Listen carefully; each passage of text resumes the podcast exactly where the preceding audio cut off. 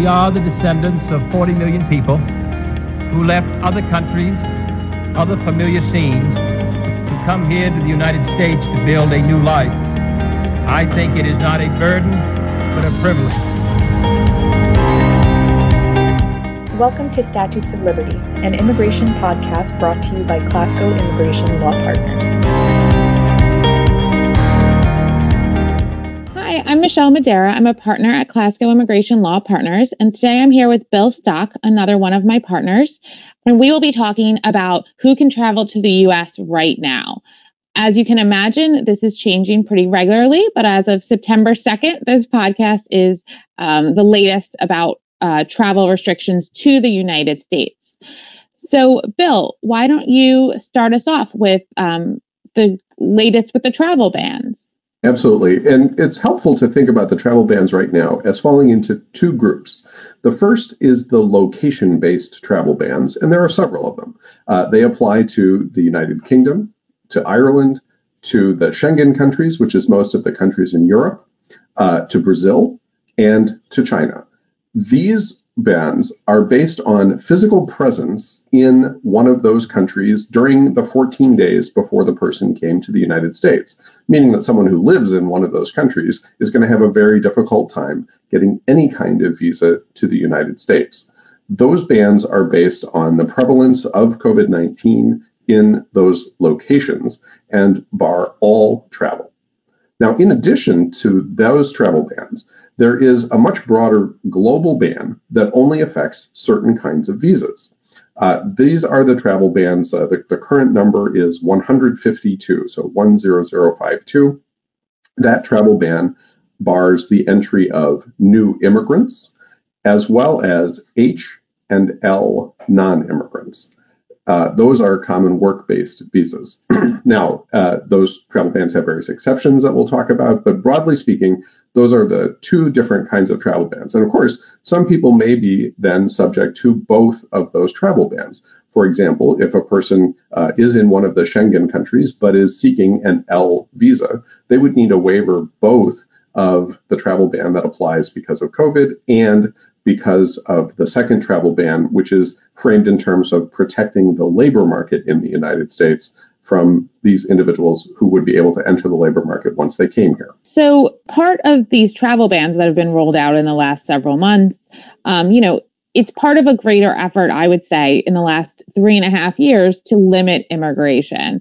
Um, the current presidential administration has made very clear small baby steps all along the last three and a half years that they want to limit immigration as much as they can, both legal and illegal immigration.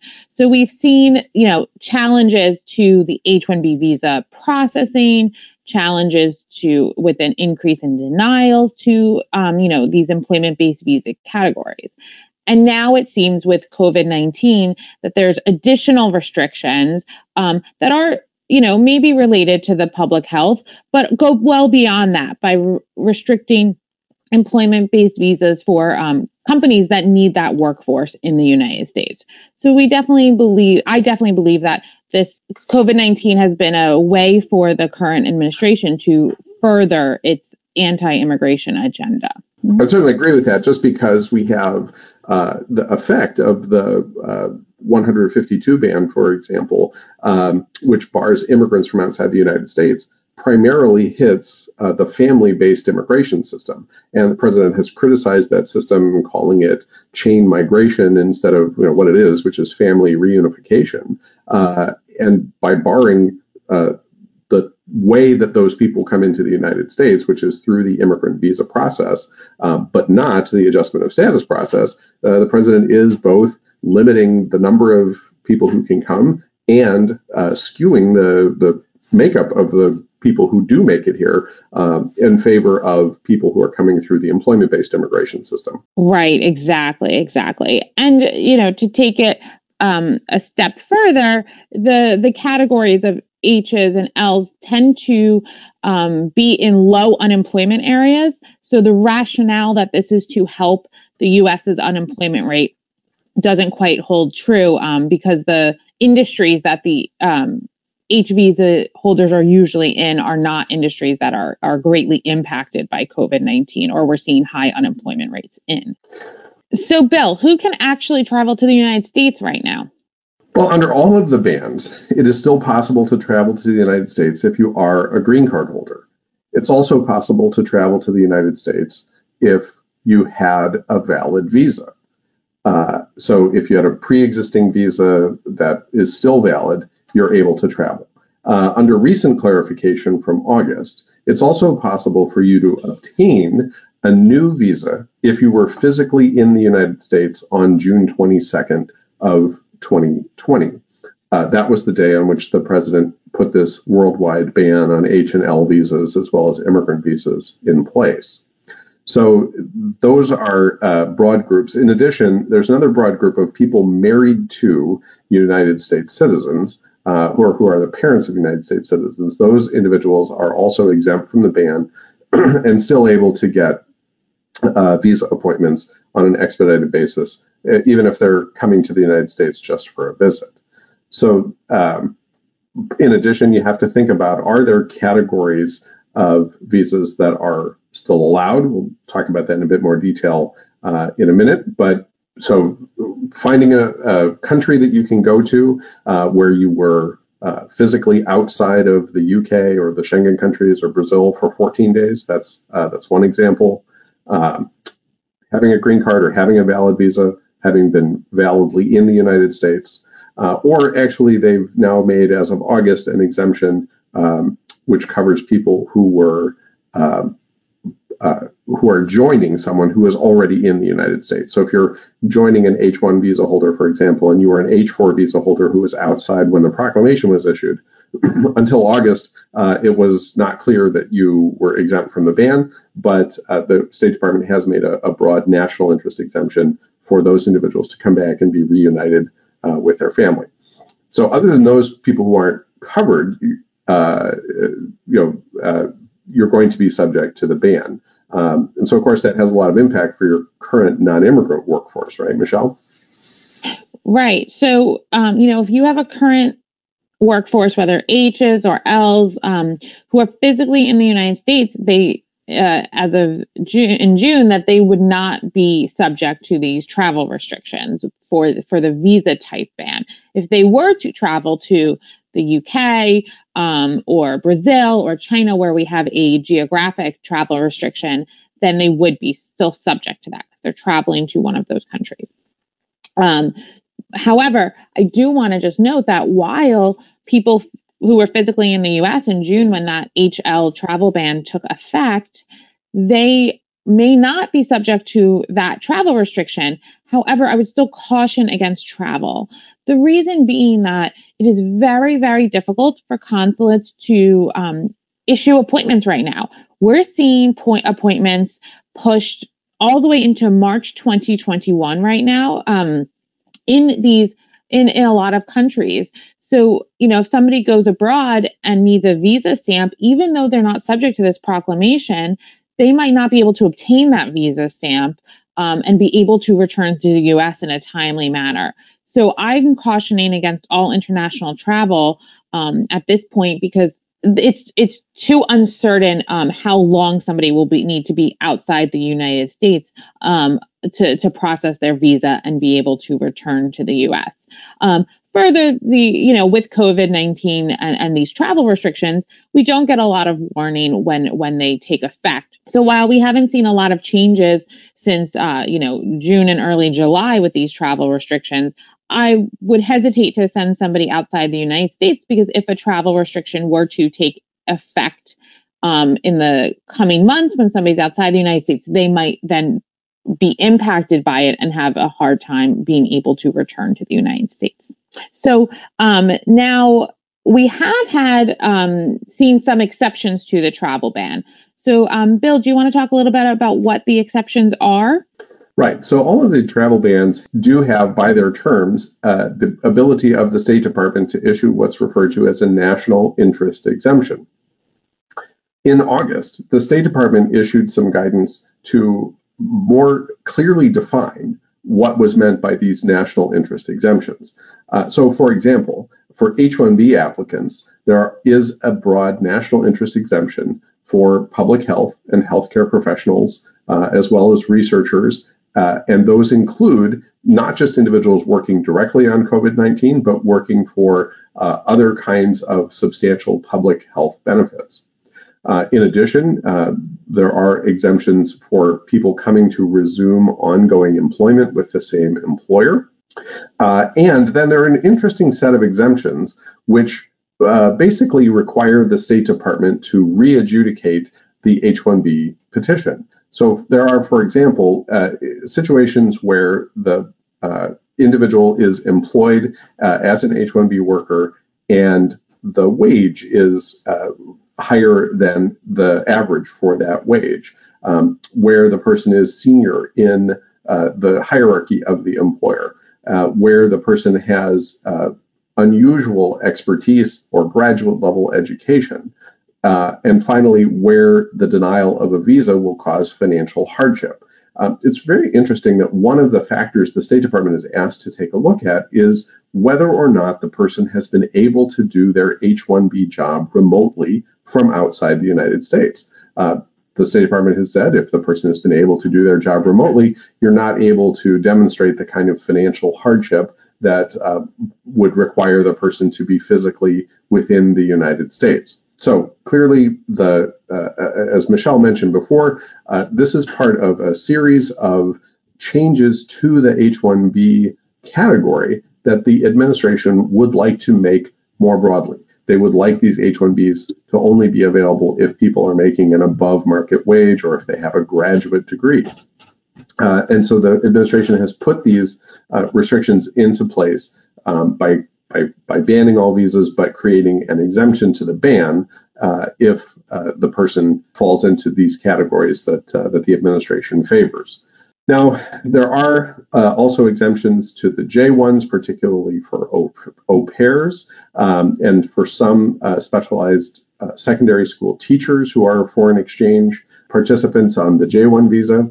the limitations for the L1 uh, are, are, are tighter. So the requirements are that the person is uh, senior level. So again, the, the State Department is being asked to re-adjudicate the L1 visa, which is for an intercompany transfer. Um, they uh, the statute requires the person to have been with the prior employer overseas for one year. Um, the exemption says uh, that it should only be considered if the person is both senior and has spent multiple years with the company overseas. Um, and again, uh, consideration should be given to whether or not the person can do uh, their job from outside the United States.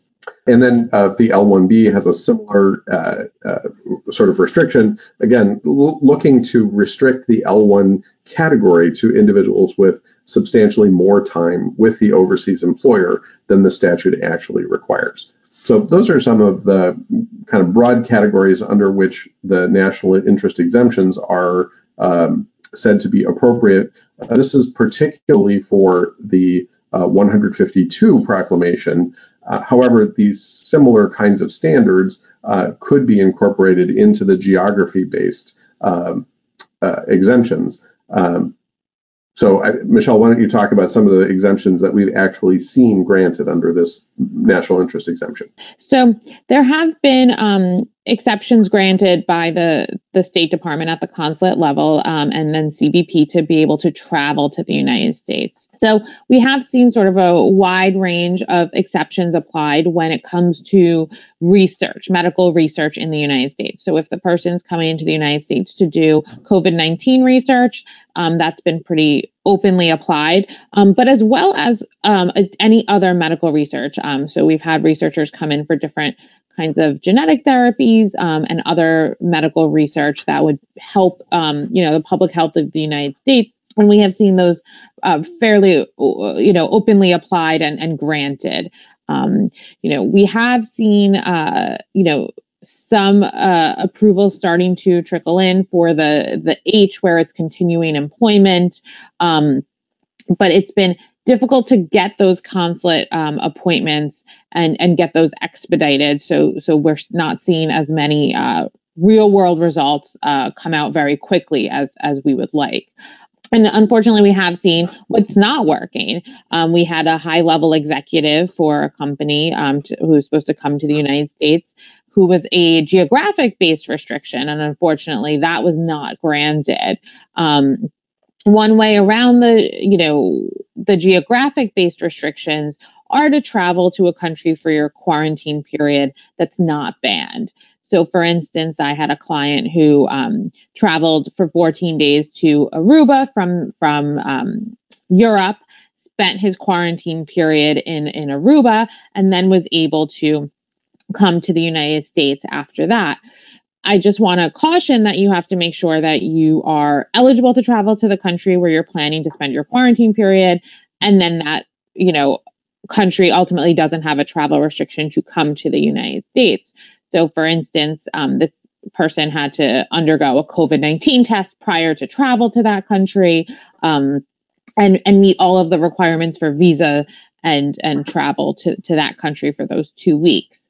So that is something that's an option. But again, I would just say, you know, make sure you call us and, and we talk it through um, before going that route. Now, there are alternatives to the banned visa. So as Bill's been mentioning, there's those geographic restrictions and then the, the the visa restrictions. So for HLs, certain category of Js, um, there are restrictions on travel for for those visa categories. So there are options. If you're physically in the United States, like we said, you wouldn't be subject to them if you were physically in the United States in June. Um, so if you're on an H-1B and you need to change status to, or or you need to change status to an H-1B, as long as you're physically in the United States, that is all processing as it would at any other time. Um, so that's just important to keep in mind. And I, I, guess I'll amend my answer there by just saying that uh, close to any other time, we are seeing delays um, with USCIS issuing like receipts for those types of visas and, and those um, petitions, which is probably related to COVID 19, um, but some other issues happening at the agency as well. The O1 has no no restrictions on it. So if you wanted to get an O1, um, if you meet the criteria, it is a visa for extraordinary ability. Um, so we're always looking at that for a lot of our clients to see if they meet those high high standards. That is an option. And um, one thing we found a lot of success in is pursuing a J1 research scholar um, visa for a lot of our clients. So if you are on an H-1B and maybe you might qualify for that, or um, a J-1 for for professors. So we had a lot of professors who were on H-1Bs outside the United States you know, due to summer and were planning to come into the US before the semester started, um, they've been able to change over to the J1 um, and be able to come to the United States in time for the fall semester to start um, for universities. And then the E2 visa, um, as well as the E3 visa or the E1 visa, um, are not subject to any of those uh, visa classification restrictions. So um, we've seen those being processed just as they would. Um, the consulates are still looking at them. Uh, you know, the consulates are have a little bit of less capacity just due to staffing concerns and and social distancing concerns. Um, but those are still going through as well. All right. But there also is litigation challenging all of these travel bans that we've talked about. So, um, Bill, would you want to talk to us a little bit about what might be happening in the litigation? Absolutely. so, our partner Ron Klasko is chair of uh, the American Immigration Lawyers Administrative uh, Litigation Task Force. It's been a very busy task force for the last three years, um, but their most recent lawsuit is on behalf of a number of foreign nationals who are adversely affected by this travel ban, as well as U.S. employers and a union. All of these uh, plaintiffs have sued uh, in the District of Columbia, uh, and their lawsuit uh, has requested what is called a preliminary injunction. So before hearing the entire lawsuit, they're asking the court to temporarily ban uh, the government from being able to ban uh, these folks from coming into the United States. These uh, litigations basically set up a challenge between uh, one particular section of the Immigration and Nationality Act and all of the rest of the Immigration and Nationality Act. Uh, so there is a section called Section 212F uh, that President Trump has been uh, very fond of. It was the section which uh, he used uh, when he first entered uh, the Oval Office to ban immigration from predominantly Muslim countries from all around the world. That litigation went all the way up to the Supreme Court on the question of how broad the president's authority under Section 212F was. And of course, uh, by the time the Supreme Court heard the case of Hawaii versus Trump, the administration had significantly narrowed uh, what was originally a ban uh, on, on a couple of dozen uh, majority Muslim countries. It had been reduced to just six. Uh, they had added some non majority Muslim countries, uh, and they had carefully justified that ban uh, in terms of uh, a lack of information sharing from those governments uh, with the government of the United States. The Supreme Court said then that uh, that more limited ban was a valid exercise of the president's authority under Section 212F, but was careful to note that Section 212F could not be used to rewrite the rest of the Immigration and Nationality Act. Uh, so this lawsuit basically says, uh, hey, this is exactly what the president has done: is use Section 212F to rewrite the rest of the Immigration and Nationality Act. Uh, and so a court should now step in and say that uh, the president has uh, has too broadly barred people from coming into the United States. Um, that by declaring these really broad classifications, and even worse, by then making national interest exemptions, which uh, restrict the availability of visas in the H and L and J category uh, tighter than Congress restricted the availability of those classifications, uh, that a court should step in and say, this is too broad of an authority, this is too broad of an exercise of, of that authority, and uh, should be banned. Just at the end of August, the court heard arguments from the government and from the plaintiffs on this preliminary injunction, and we do expect a ruling at any time now. Uh, in addition to that litigation, the United States Chamber of Commerce and the National Association of Manufacturers have also brought their own uh, lawsuit. There are several other class actions uh, for various subparts of uh, the groups that are affected by this ban. For example, uh, individuals who won the diversity visa lottery and who therefore must immigrate uh, before September 30th, or they lose their chance to immigrate to the United States. Well, those individuals have been banned. There's no broad exemption for them. Uh, and it's interesting, of course, that's another visa category that the president has said uh, he would prefer that was not in the law. And uh, so he's uh, used Section 212F to, to keep those folks out. Um, so that's uh, kind of what's going on. We don't yet have any court that has been willing to issue an injunction against the ban, um, but we are hopeful that we'll see such a ban. We're sure that the government will appeal that, so these bans are likely to stay in effect uh, through at least inauguration day of 2021. And so, you know, as we've all mentioned, this is sort of a rapidly changing area. Um, it's it's kind of hard to believe that um, since March, with everything that's happened with COVID nineteen, and then now in June with the proclamations and um, you know the exceptions to the proclamations, which came out after that, things are changing fairly rapidly. Um, you know, you can always sign up for client alerts at our website, klasko.law.com. Um, Klasko is K L A S K O. Um, and you will we send out client alerts fairly regularly as well as a monthly newsletter and then you'll have access to all the latest updates there if you enjoyed this podcast we would love for you to give us a five star rating and write a review if you have any questions you would like answered please feel free to email them to podcast at klaskolaw.com Klasko.com. Again, Klasko is K L A S K O. You can follow us on social media, which includes Facebook, LinkedIn, and Twitter. And thank you again for taking the time to listen to our podcast. And thank you, Bill, for joining us today.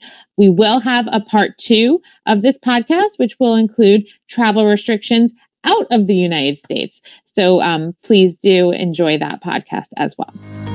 For more information, visit us at klaskolaw.com. Follow us on Facebook, Twitter, and LinkedIn. You can email your immigration questions to podcast at klaskolaw.com. The material contained in this podcast does not constitute direct legal advice and is for informational purposes only. An attorney client relationship is not presumed or intended by receipt or review of this presentation. The information provided should never replace informed counsel when specific immigration related guidance is needed.